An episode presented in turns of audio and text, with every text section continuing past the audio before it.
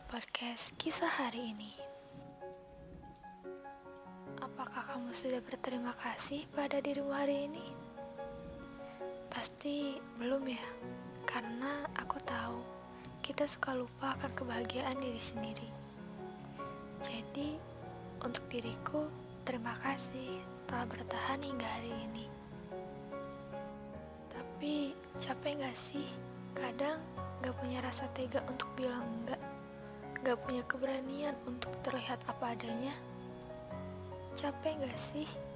Kadang kita stres hanya karena sibuk mikirin apa kata orang, masalah yang tak henti-henti, dan juga harus bahagiain orang di sekitar kita. Sampai-sampai kita lupa kapan terakhir kalinya nengin diri sendiri. Kamu tahu, untuk istirahat. Dan gak berarti kalau kamu melakukan itu, kamu egois. Semua itu ada baiknya. Dalam hidup, ketika kamu ngelakuin apa pun, kamu harus jujur dan sayang sama diri kamu lebih dulu. Gimana bisa dicintai sama orang lain kalau kamu aja gak cinta sama diri sendiri?